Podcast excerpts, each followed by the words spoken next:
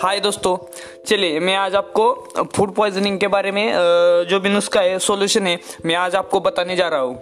क्या है लोगों को लोग जब भी बाहर का खाना खाते हैं, या भी कई कहीं पर भी लोगों को फ़ूड पॉइजनिंग होती है। फ़ूड पॉइजनिंग यानी कि जो भी हम खाना खाते हैं, उससे हमें विष बाधा विष बाधा होती है। तो क्या करना है उस फ़ूड पॉइजनिंग में में सबसे अच्छा दोस्त सबसे अच्छा पेड़ क्या क्या होता है? जो भी गुलर गुलरिया और औदुंबर औदुंबर जिसे बोलते हैं। तो वो पेड़ हमारे भारत में कहीं पर भी मिल जाता है। ऐसी कोई बात नहीं कि इसी रीजन में मिलेगा और इसी राज्य में मिलेगा।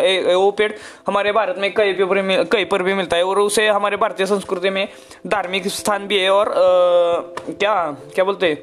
औषधि गुंदर में भी उसके बहुत अच्छे हैं।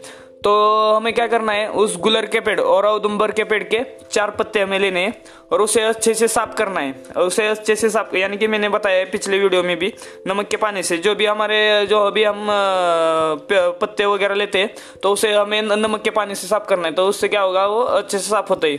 और उस औदुंबर के चार पत्ते के लेने के बाद क्या करना है? उन्हें उस उन पत्तों को हमें अच्छे से चबाकर खाना है। तो उससे क्या होता है? वो फ़ूड पॉइजनिंग हमारे शरीर से निकल जाती है। और ये वीडियो, और ये एपिसोड आप, आपके दोस्त वगैरह जो भी हो गए, जिन जिन लोगों को जिन, उन लोगों को शेयर करिए, क्या है? आपके लोगों को बहुत ही फ़ायदेमंद होगा।